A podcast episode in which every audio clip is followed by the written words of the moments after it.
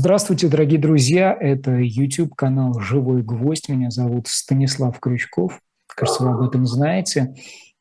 Ну, а, собственно, на наш канал стоит сразу подписаться, потому что это важная штука для продвижения того, о чем пойдет речь. Так работает алгоритм, алгоритм YouTube.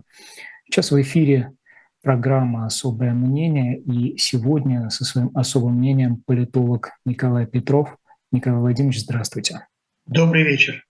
Ну, есть такая формальность, наверное, я один раз должен это сказать. Российские власти внесли вас в реестр э, иноагентов, поэтому упомяну. Выборы по, по стране прошли. Большая избирательная кампания. Первая, как говорят, после 24 февраля этого года. И кто-то говорит, что, собственно, не было этой кампании вовсе. Другие говорят, мы рисковали и делали все то, за что, собственно, нас критикуют, да, вот нашими руками вы жар загребали, дескать. А тем не менее, 100, 1418 по Москве муниципальных кандидатов, ну, сейчас уже можем предварительный итог подвести, 1100 единороссов победило, 14 губернаторов по стране и тишина. Салют над Москвой и такой скрип э, колеса обозрения, который открывает Путин. Сегодня Элла Памфилова, подводя итог, говорит, это свидетельство уверенности общества в собственных силах. Вы разделяете оптимизм вот такого рода общества? Продемонстрировало свою уверенность?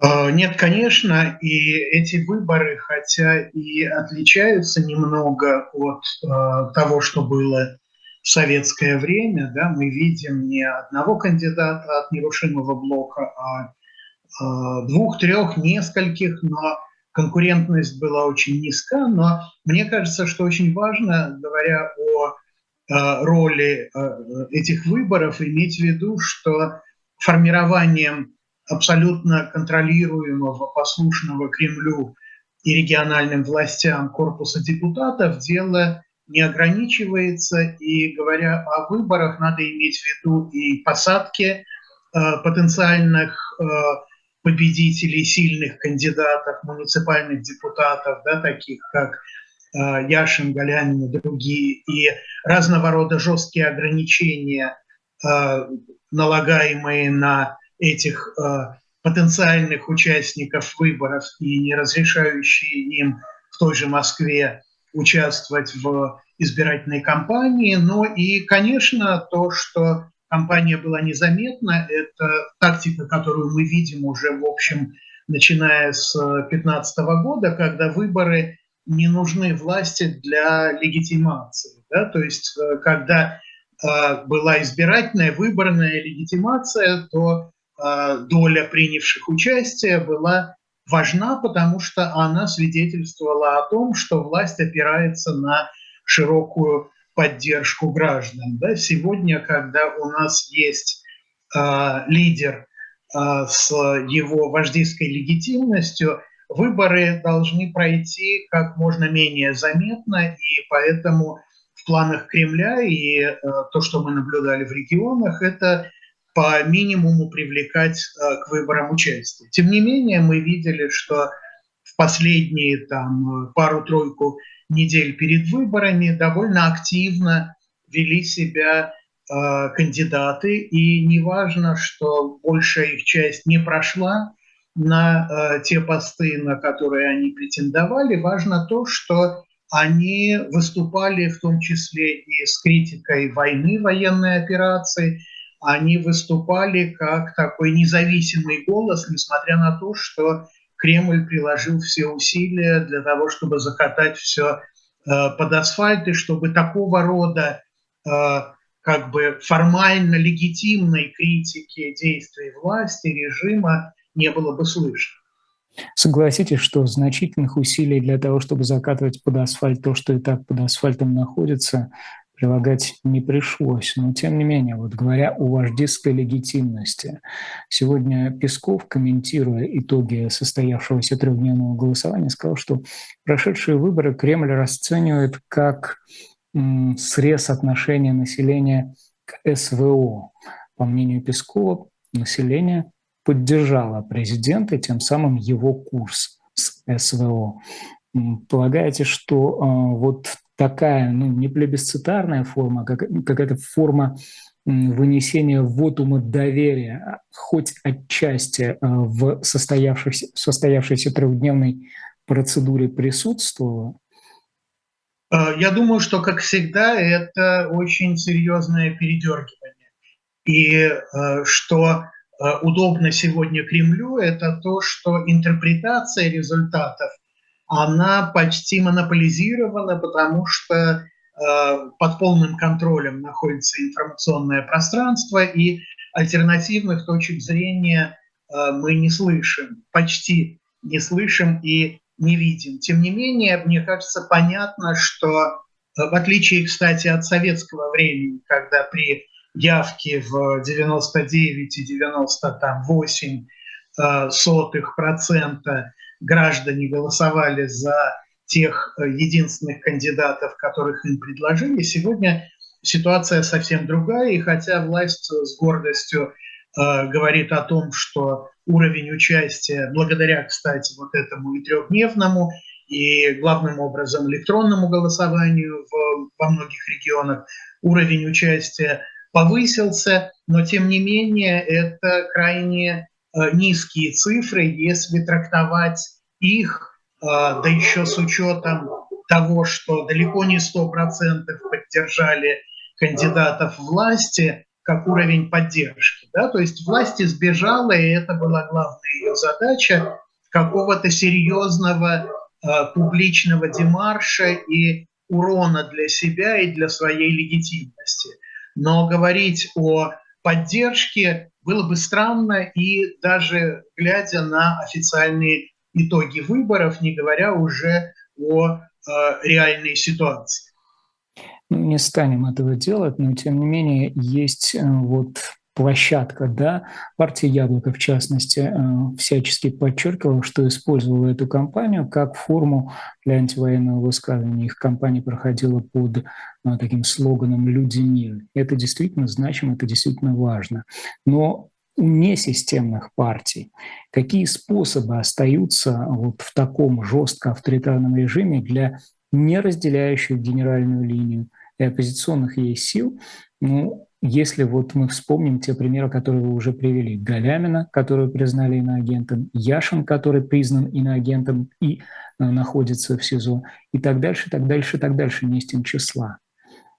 Вот ну, мне кажется, что э, выборы – это всегда некий э, тест, некий экзамен для власти, и даже обладая полной свободой рук и устранив от участия в них э, тех, э, кого власть опасалась, она все равно не может э, никогда рассчитывать на полный контроль над ситуацией. Да, и это, мне кажется, в полной мере проявилось на муниципальных выборах в Москве. Конечно, ситуация сегодня и результаты этих выборов, они далеко не такие оптимистичные, как это было пять лет назад, в 2017 году, ситуация, погода на дворе совсем, совсем другая. Тем не менее, мы увидели, что святое место пусто не бывает, и вместо тех э, кандидатов, которых опасалась э, власть и не позволила им участвовать в выборах, появились новые,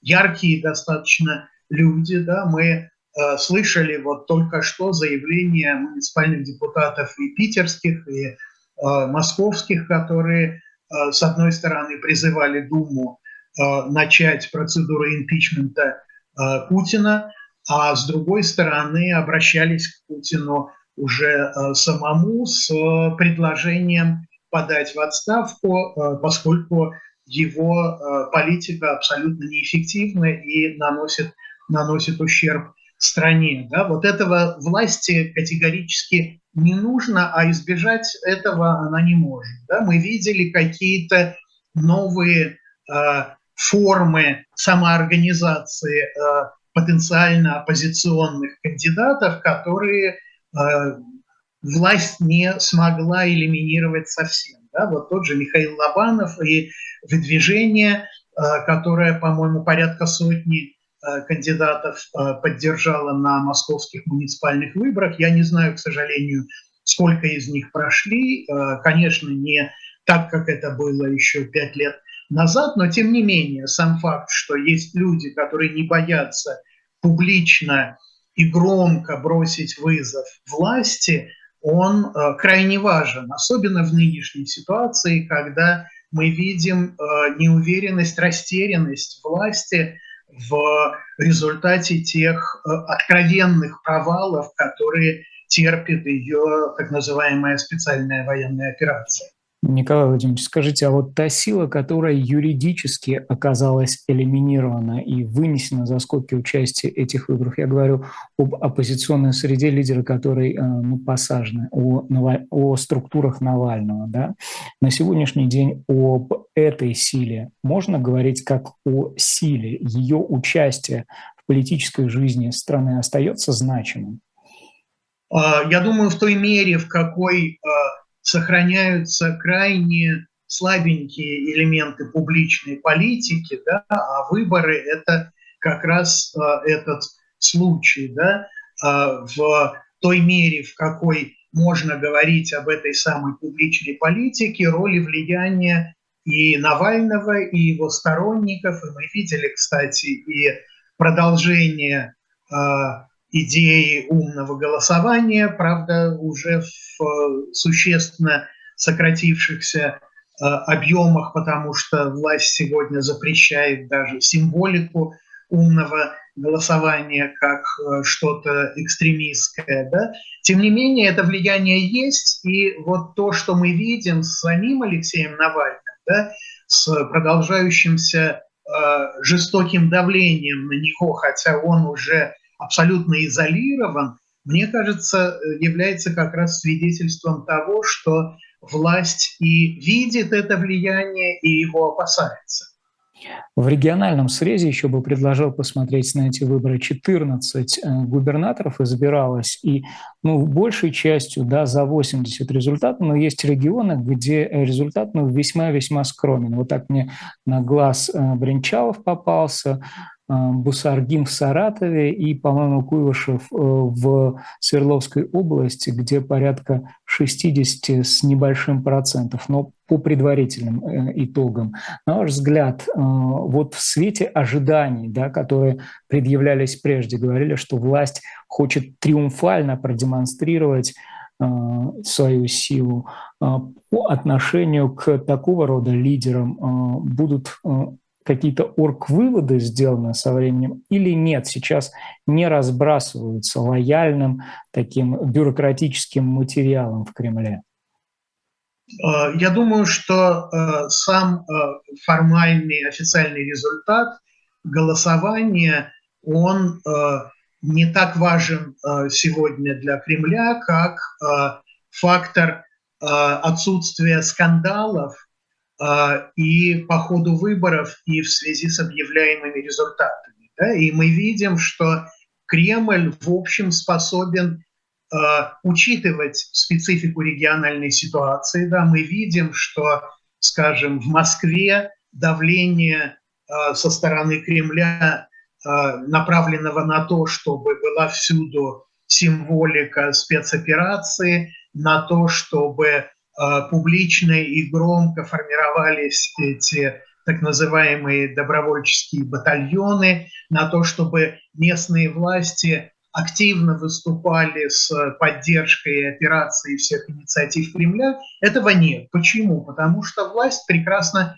понимает, что не в ее интересах рисковать утратой относительного э, социального спокойствия в тех регионах, в той ситуации, когда она может получить ответный нежелательный для нее взрыв. Да? Вот точно так же и с этими результатами. Я помню, что были случаи в прошлом, хотя и относительно недавнем, когда власть даже наказывала региональных лидеров, которые рапортовали о слишком высоком своем личном результате. Да? И что было тому виной, либо превышение этого результата над э, любым потенциально возможным, реалистичным, да, потому что есть такой даже показатель физиологический максимум. Да, он э, чуть выше 90%, когда э, рапортуют э, региональные лидеры о о том, что в их пользу проголосовали 96-98%, то это очевидным образом вранье, и власть хочет всячески избежать скандалов и внутри региона, и вне региона, потому что э, на выборы не нужно вообще обращать никакого внимания, они прошли, ну и слава богу. И в этом смысле я не думаю, что для того же, для той же Свердловской области, которая, в общем, мало чем в смысле Екатеринбурга, центра, мало чем отличается от Москвы и Питера с точки зрения как бы такого, э, ну и накала страстей, и э, э, демократического зрелого электората и так далее. Мне кажется, здесь власть не будет обращать на это внимание, не говоря уже о том, что вот мы сейчас проводим анализ всех кадровых Э, назначений и того, как режим изменился с началом военной операции. И совершенно очевидно, что э, внимание и способность заниматься гражданскими кадровыми назначениями у власти сегодня существенно меньше, потому что слишком большой вал идет э, чехарды и перестановок в силовых структурах. Да? То есть сейчас не время как-то акцентировать внимание на мелких шероховатостях, потому что есть гораздо более серьезные у власти проблемы. И в этом смысле думаю, что губернаторы, они же все достаточно такие чуткие политические животные. Да? И если они э, рапортуют о каких-то результатах, то они прекрасно понимают и взвешивают и то, что было на прошлых выборах, и что получил президент в их регионе, и чего от них ждет Кремль, и в этом смысле, думаю, гораздо лучше любого эксперта владеют э, ситуацией. В этом смысле, смотрите, мы в некотором смысле люди со сбитой оптикой, потому что мы пристально следим за трансформациями власти, да. А с другой стороны, э, вот насколько этот режим действительно, ну, в, в абстракции, да, от бюрократических способов э, назначения а, своих представителей на местах, на местах своих наместников, на местах этот режим трансформировался, может быть, большей частью населения теми самыми 80, 90 или э, большим, меньшим количеством людей, которые поддерживают СВО, это и не замечено в, в, в общем и целом. Ну, ну, ровно до той поры, как вы говорите, пока неощутимо вот это вот давление ну, социально-экономических факторов. Или эти люди тоже ощущают? Э, я думаю, что э, большая часть людей пока э, крайне негативные для себя последствия начатой 24 февраля войны напрямую не ощущает или не отдает себе отчет в том, что это прямые результаты развязанной в феврале войны. Но это не делает э, положение Кремля легче в том смысле, что э, крайняя неэффективность э, режима, а мы ее наблюдаем во всем, не только в том, как проходит военная операция, и это, в общем, вполне логичное следствие того политического дизайна, который был выстроен, когда режим очень жестко персонифицирован, когда в нем нет фактически политической элиты, а есть винтики единого механизма, э, которые не имеют степеней свободы, а значит, сам режим, сама эта конструкция не имеет э, возможности достаточно быстро и гибко на что-то реагировать. Да? Вот мне кажется, э, негативные последствия всего этого, внутри, внутренних проблем, связанных с нашим политическим дизайном, они гораздо более опасны для режима сегодня, чем какой-то народный гнев, который вдруг их может смести, смести прямо сейчас. То есть негативные последствия – это крайняя неэффективность, которая наблюдается во всем и в том, как осуществляются крупные системные проекты. Да, вот это очень важная вещь, что в персоналистском режиме, в условиях такой большой страны, как наша, какие-то разовые вещи э, отдельные шаги можно осуществлять достаточно эффективно, и в этом смысле авторитарные лидеры, они понимают, что они имеют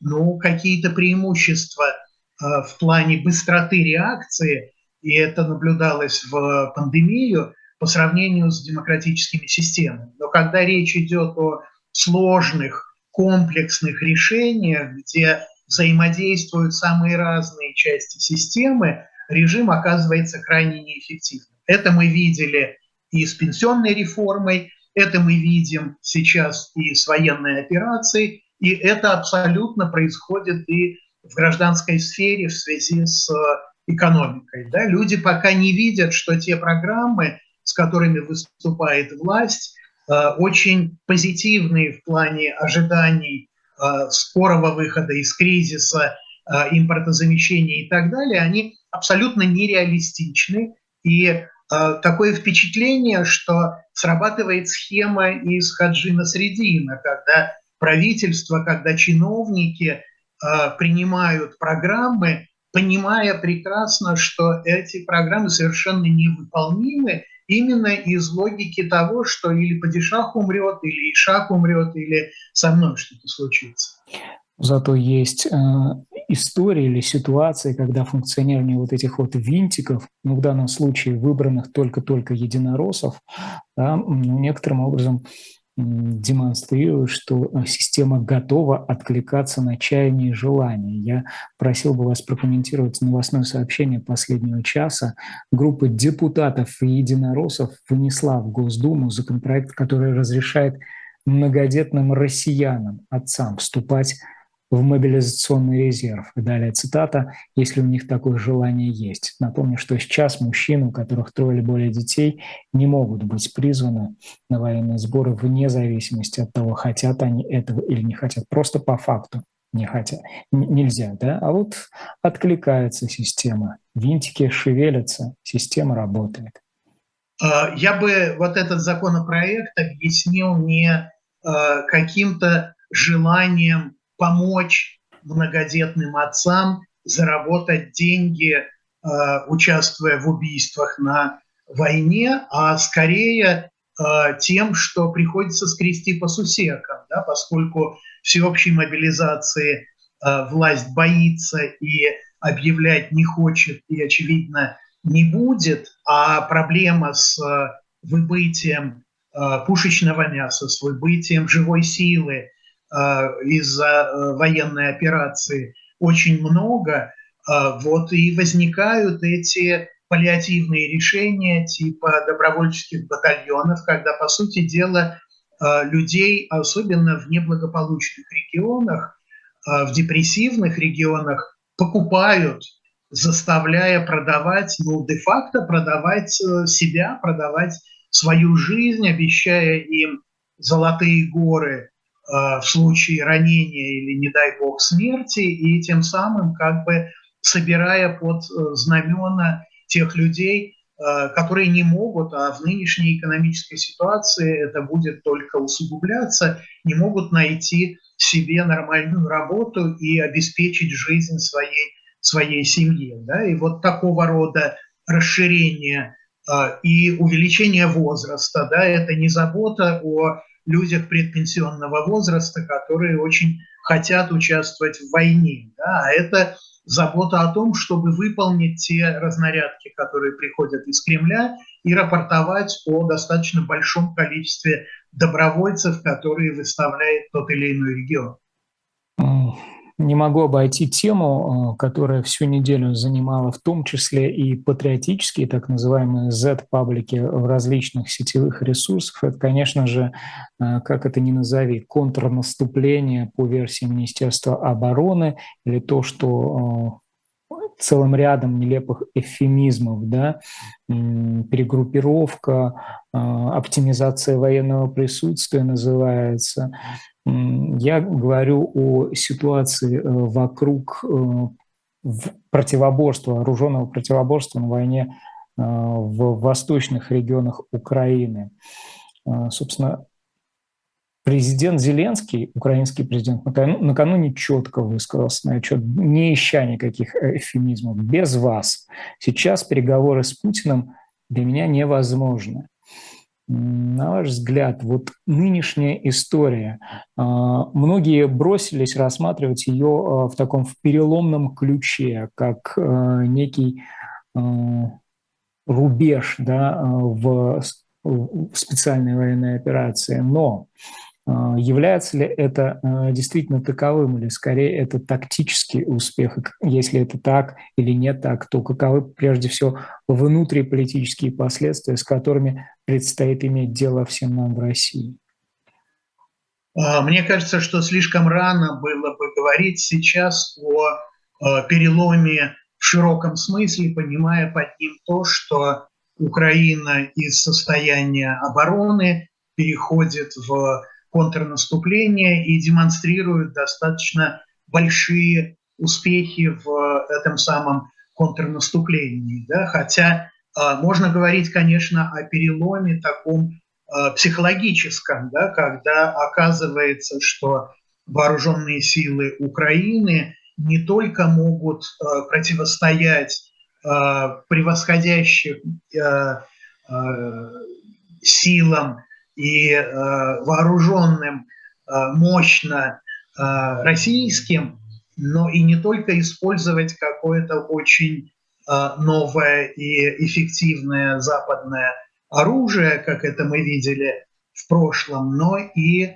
проводить очень серьезные операции. Да? И в этом смысле, конечно, удар по э, представлениям, в том числе и западным представлениям о том, что из себя представляет российская армия. Там может быть не э, замечательно э, снабжаемая и вооруженная, но тем не менее э, крупная и мощная европейская армия. Вот по всем этим представлениям нанесен э, удар, и это же э, смена, вот это changer еще и в том плане, что украинцы сами увидели, что они могут бить, что они могут эффективно противостоять, не просто защищаясь, но и отбивая назад свою, свою территорию, вот этому э, своему до зубов вооруженному соседу. Да? И в этом смысле, мне кажется,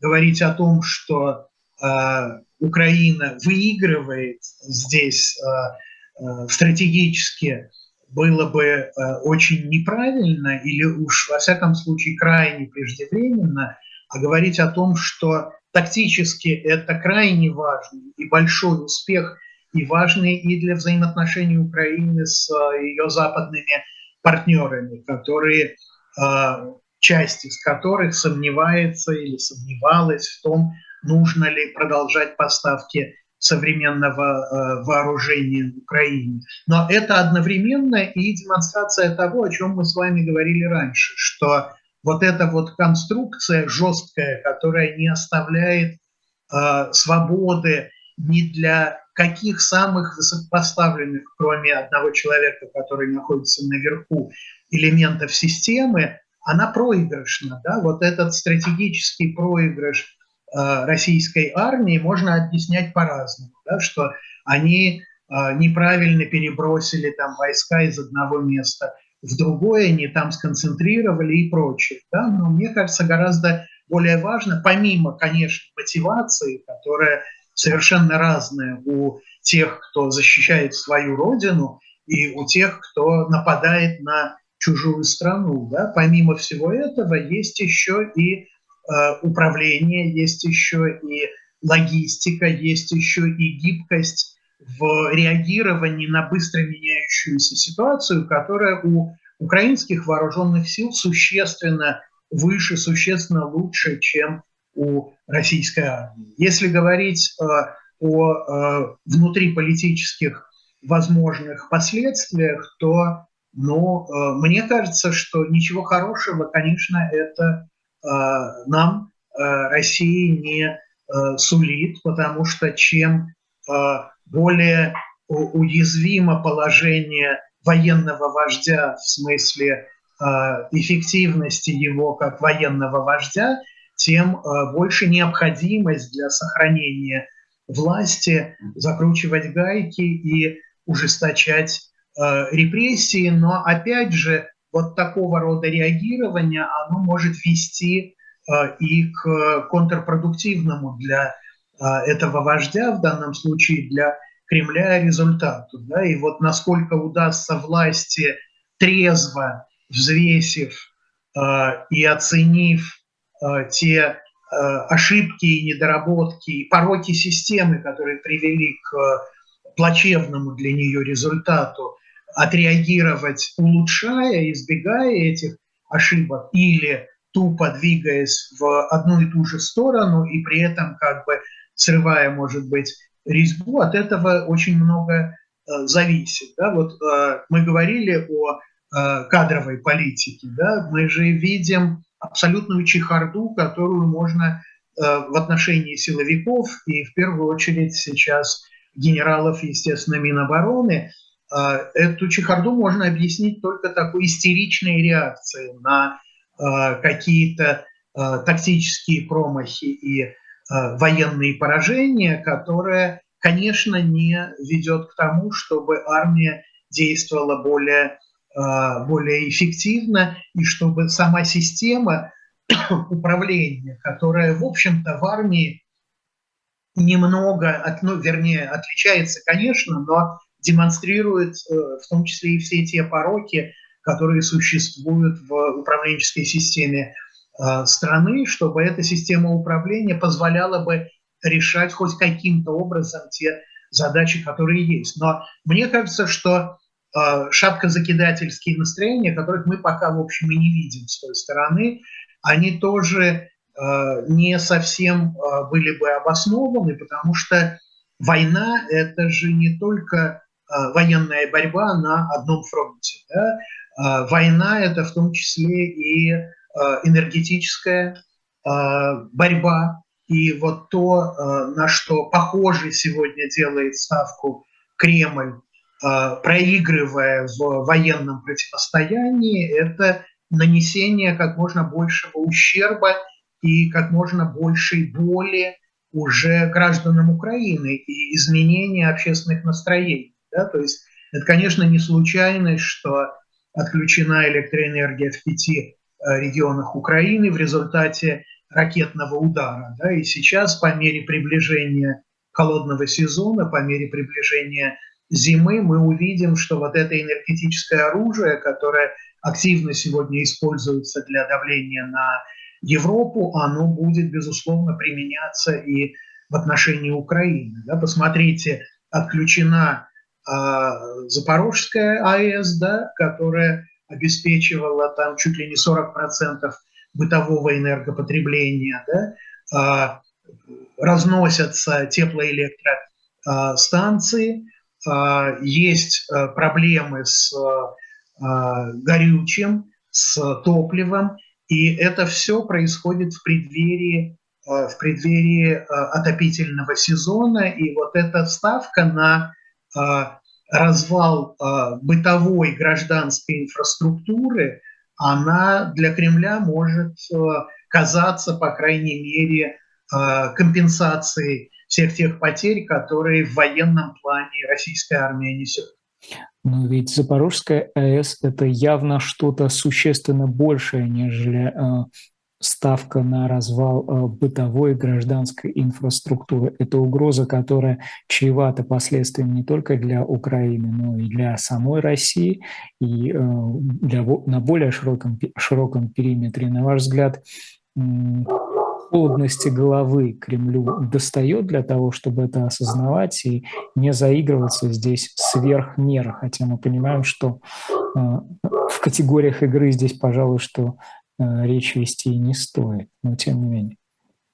Э, я думаю, мы сейчас все э, недооцениваем те негативные последствия на будущее, в том числе и отдаленное будущее, которое для России несет война не только по причине прямых э, потерь в результате санкций, но и по причине того, что колоссальное количество людей Россия теряет, а те, кто вернутся и вернутся, возможно, с вооружением, вернутся больные, вернутся озлобленные, они очень сильно поменяют э, такую социально-психологическую ситуацию в стране. Вот э, точно так же очень трудно сегодня нам судить о том, насколько э, Кремль готов к использованию ядерной э, реальной э, угрозы, будь то применение тактического ядерного оружия, будь то создание какой-то э, э ситуации на Запорожской АЭС. Да? В Украине есть несколько атомных электростанций, и в этом смысле риск даже случайного какого-то там попадания, он всегда есть, и он, конечно, увеличивается, когда вот на пороховой бочке с фитилем сидит не обязательно очень вменяемый человек. И когда я говорю человек, я имею в виду не обязательно э, лидера режима, а имею в виду то, что э, это очень опасная ситуация, от которой, естественно, не гарантирован э, никто. Ситуация того, что в результате какой-то случайности, я уж не беру здесь злую, злую волю, в результате какой-то случайности может произойти катастрофа, последствия которой окажутся очень серьезными и не только в Украине, не только в России, но и э, во, всем, э, во всем мире. Вы э, говорите о психологической атмосфере вокруг происходящего. Я вернусь на полшага назад. Вот эта картина, да, урожай оставленной техники, оружия, гибель людей, что с той, что с другой стороны. И вот эта реакция Z-пабликов в духе «ну как же так?», это реакция Рамзана Кадырова, который говорит, ситуация офигенная, обидно, что несколько дней ничего не говорилось, я буду вынужден выходить на руководство страны. Вот вы говорите, да, выборы были призваны ну, некоторым образом консолидировать общество, если я правильно вас э, понял. Но э, здесь мы сталкиваемся с ситуацией, когда э, общество оказывается деконсолидировано в той своей части, которая, в принципе, по отношению к Путину казалось бы, должно, долж, должна была бы быть а, лояльной.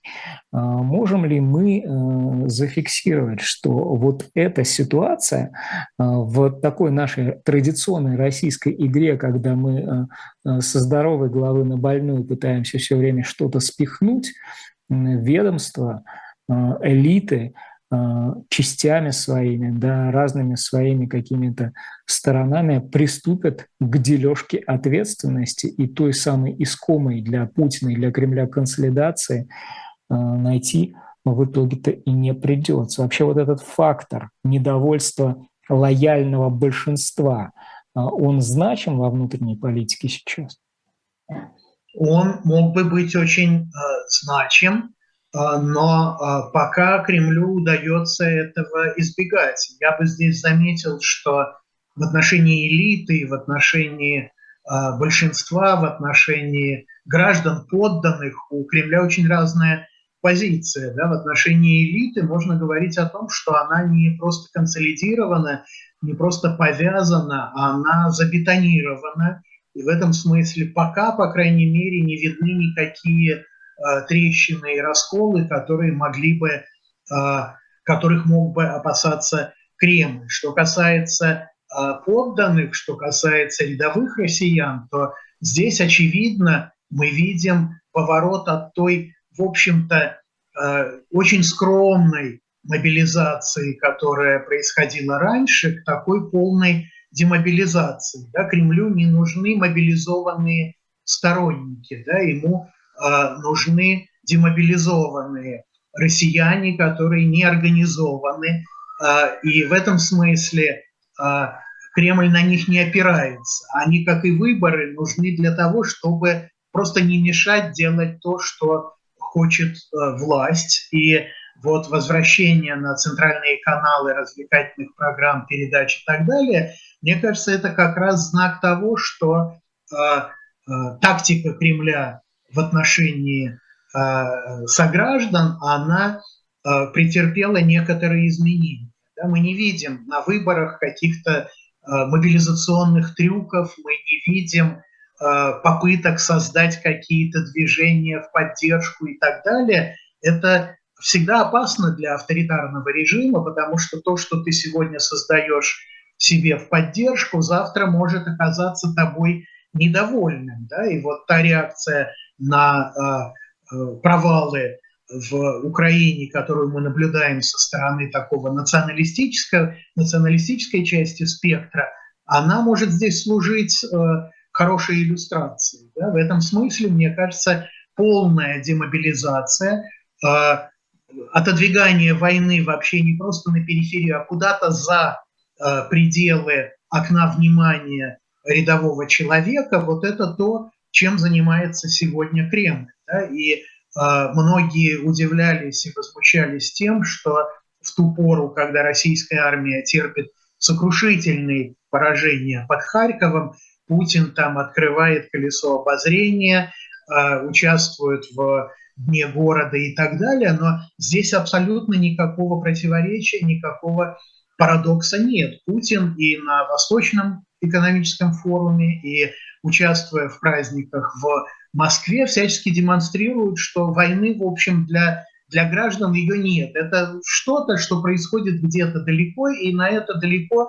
не нужно сегодня обращать ни, никакого, никакого внимания. Да, вот это игра на такую демобилизацию и попытка изобразить, что страна живет, что есть какие-то проблемы, но это проблемы не связанные с войной, а проблемы связанные с э, выработкой правильной стратегии экономического развития и так далее. То есть успокойтесь, граждане, не думайте о том, что происходит там, и вот эта позиция Кремля. Ну, это вот, вот такая накачка на демобилизацию, или, так сказать, зомбирование, демобилизационное э, средствами э, идеологии, средствами высказываний. Но ведь э, это фон да, для демобилизации естественный. Э, это такая сонливая сытость. Но вот те самые социально-экономические факторы, которые складываются день ото дня в связи там, с санкционными мерами, все хуже и хуже э, в отношении э, Российской Федерации, они могут привести к тому, что вот эта логика демобилизации просто по факту перестанет работать, даже если ты ее будешь накачивать какими-то увещеваниями и э, пасами руками э, сродни тех, э, которые делает Путин. И вообще вот насколько это скоротечный процесс, насколько в обозримом будущем этого можно было бы ожидать, или этого ожидать в Российской Федерации, зная ее историю, наверное, не стоит. Как вы? А, мне кажется, что здесь работают механизмы, которые совершенно не специфичны для Российской Федерации. В этом смысле ссылки на нашу историю, они хороши только как э, на э, какой-то э, материал, подтверждающий или не подтверждающий ту или иную идею. Но никакой такой сверхжесткой заданности я здесь не вижу. И думаю, что очень многие люди в других частях света могли бы вести себя э, похожим, похожим образом. Да? Что происходит? Э, будет и уже происходит ухудшение социально-экономической ситуации. Да?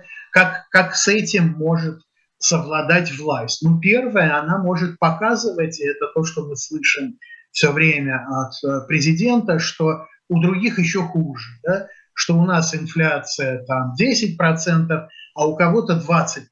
Да? Вот представьте, как, как, у них, как могло бы быть плохо, если бы у нас был бы такой же бардак, как во Франции или как э, в Украине или как где-то еще. Да? Второе – это есть реальные опасности и есть какое-то ухудшение социально-экономическое, которое на фоне этих реальных опасностей может не восприниматься так уж значимо, так уж серьезно. Да? Вот э, много лет э, был лозунг там «лишь бы не было войны». Да? И сегодня власть отчасти э, на нем спекулирует, но лишь бы не было войны у нас. Да? То есть где-то она там идет, но нас она непосредственно не затрагивает, и мы готовы там подтянуть пояса, тем более, что на нас ополчился весь э, гнилой Запад. Но ради бога, чтобы война не пришла сюда. Да, и отсюда страх Кремля и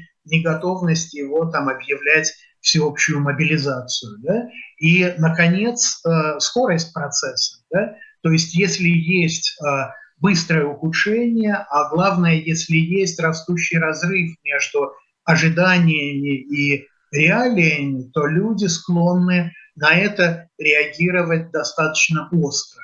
Да? А если это происходит постепенно, и если большого разрыва нет, и люди не ждут чего-то прекрасного, да, они наоборот э, радуются тому, что власть не сделала в отношении их непосредственно чего-то ужасного. Да? Они готовы с этим мириться, и это тоже известный психологический механизм, совсем не уникальный для нашей страны. Всегда можно эту энергию канализировать в адрес вот того самого гнилого Запада, который ополчился на нас, как это сделано на заседании Совбеза Николай Патрушев, на секретарь этой организации, этого учреждения, даже не знаю, ведомства. Да, он говорит, что украинцы стреляют по Запорожской АЭС по указанию США, чтобы вызвать, вызвать ядерную катастрофу. Так вот всегда есть прекрасная отсылка. Другой а, путь – это внутренний враг. Да, и это мы видим в ответах Путина на вопросы во Владивостоке. Вот, да, собственно, к этому хотел, хотел перейти сейчас. Угу. Прям вот по пунктам, да, несколько э, важных таких тезисов, которые президент озвучил. Во-первых, что приобрела и потеряла Россия после спецоперации, он сказал, уверен, что ничего мы не потеряли. И главное приобретение, как он выразился, это укрепление нашего суверенитета. Я вот думаю, в чем же это укрепление суверенитета выражается. Но он на этом не остановился и продолжил, говоря о поляризации. То есть э, он допускает, да, что будет часть э, соотечественников, часть людей, являющихся гражданами веренной ему страны, 22 года верной, которые должны быть выведены за скобки и политического процесса, да, и, и процесса легального, когда он говорит, что все ненужное, мешающее будет отторгнуто. Что он имеет в виду вот в данном случае, на ваш взгляд, Николай Владимирович? Ну, во-первых, э, говоря о первой части заявления Путина, э, конечно, он э, вполне сознательно лжет, хотя очень часто он говорит правду, и понимаешь это только потом, когда то, о чем он говорил какое-то время назад, оказывается э, ключом к пониманию того, что он делает сегодня. Да? Но здесь очень важно смотреть, в каком временном горизонте э, мы э, смотрим на что Россия потеряла. Да? Вот к настоящему времени, и здесь Путин передергивает, но тем не менее потери, они не столь а, может быть заметный и не столь ощутимый для а, большинства россиян. Да? Но а, президент убил будущее страны на много лет, если десятилетий вперед. Да, и в этом смысле тоже надо понимать, почему, почему пожилой лидер это не всегда хорошо, это не всегда мудрость, а это еще и короткий временной горизонт. Да? То есть Путин может не мыслить 20-30 э, э, годами вперед и э, обманывать не только нас, но и себя в том, что страна ничего не потеряла. Да? Вот страна ничего не потеряла, возможно, только в логике того же самого престарелого Патрушева, который считает и объявляет о том, что не мы начали Э, войну, а мы чуть-чуть упредили Запад, который и без нас эту войну начал бы там через, э, через некоторое время. Да? И если война неизбежна, то ударить первому – это значит э, обеспечить себе какое-то тактическое преимущество. Вот в этой логике ничего не потеряла, может как-то и работать. Но на этом все и заканчивается. Все остальное – это какие-то совершенно невообразимые гигантские потери. А вот дальше речь идет о суверенитете. Да? И здесь, мне кажется, а, опять идет подмена понятий. Да? А, суверен а, по нашей конституции даже, по нашей конституции, это российский народ. И российский народ категорически потерял и будет терять колоссально много.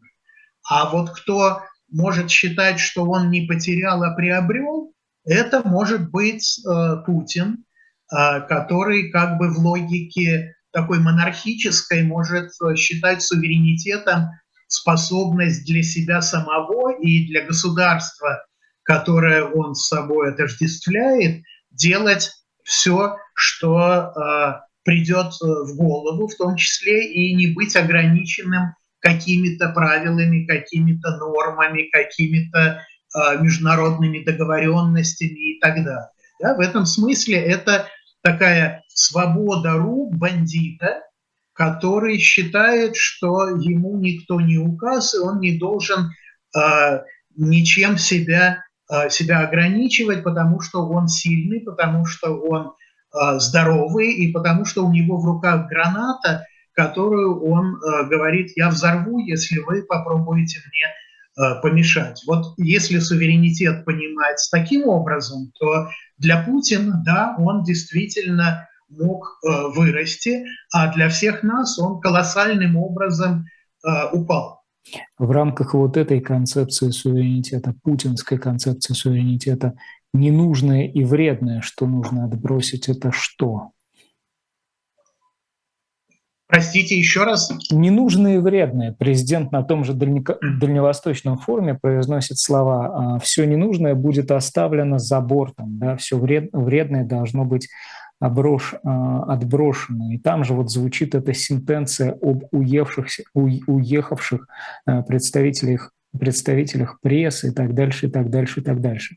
В рамках вот этой доктрины суверенитета, о которой вы говорите, путинской доктрины, что такое это ненужное и вредное?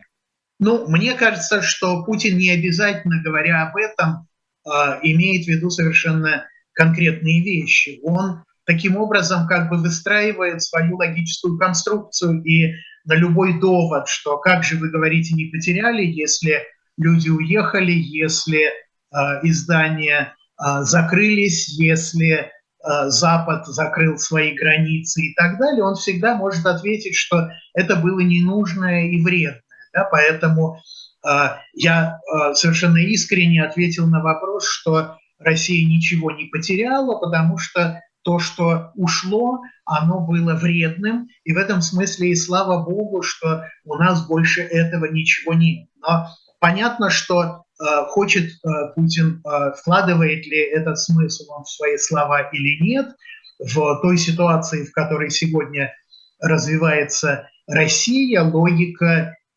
единомыслия, логика отказа от любого самого безобидного плюрализма, не обязательно политического, любого другого – она э, начинает торжествовать, да, и мы видим, э, как это происходит, например, в политике, да, когда мы говорили о выборах, там, о системных партиях, э, мы же видим, что у нас нет никаких политических партий, у нас есть какие-то наклейки, одна там «Единая Россия», другая КПРФ, э, третья там ЛДПР и так далее, но как бы никакой абсолютно разницы в позициях, разницы в лозунгах мы не видим, да, то есть это одна и та же партия, ну, условно, партия, массовка поддержки э, Кремля и э, его курса, да, и вот все то, что сюда не укладывается, а это могут быть и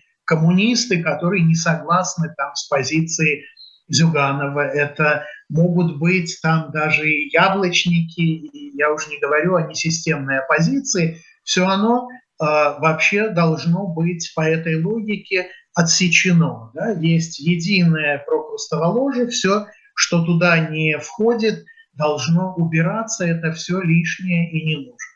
И даже ярлыки, пожалуй, что не необходимо. Да? Достаточно просто ну, такому э, дуновению легкого ветра человеческой свободы. Вот последнее у нас две минуты под занавес остается.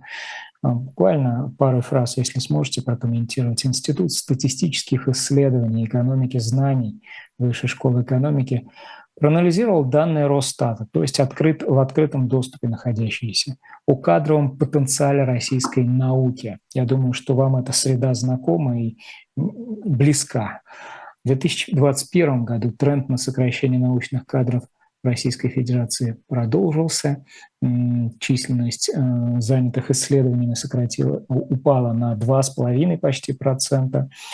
А, и э, в 2020 году на 8,8. То есть вымывание мозгов происходит, и э, ждать от этого года лучшего, видимо, не приходится. Или э, сделает свое, свое дело вот эта вот железная рука, которая запрещает, запрещает уезжать. Вот оставайтесь, друзья, не будьте отторгнуты. Мне кажется, здесь э, ситуация как с выборами. Да? Власти никакая наука не нужна, особенно власти престарелых вождей, да? потому что наука – это не про то, чтобы завтра обеспечить э, поддержку или э, удвоить э, ВВП или военно-промышленное производство. Да? А раз так, то какие-то более длинные горизонты, они не были интересны власти и раньше, поэтому российская наука постепенно, но неуклонно умирала. Да? А теперь это просто такой забит, можно сказать, последний гвоздь. Я уверен, что наука возродится, но возродится после того, как закончится тот политический режим, который ее, по сути, убил. Ну, такие уж они старики. Путину только 7 октября будет 70, а упомянутому Николаю Платоновичу Патрушеву 71. И в этом есть некоторая загвоздка, пожалуй, что. Это было особое мнение политолога Николая Петрова. Николай Владимирович, я благодарю вас. Спасибо вам. Завтра, во вторник, друзья, 13 э, сентября на канале «Живой гвоздь» в 15 часов персонально ваш Сергей Смирнов, главный редактор «Медиазона». Напомню, российские власти считают журналисты его СМИ иностранными агентами. Потом традиционный курс Потапенко в 17.05 «Слух и эхо» с Лизой Лазерсон. В 19.05 особое мнение политолога Андрея Колесникова. Меня зовут Станислав Крючков, я прощаюсь с вами. Подписывайтесь на «Живой гвоздь», Берегите себя удачи. До свидания.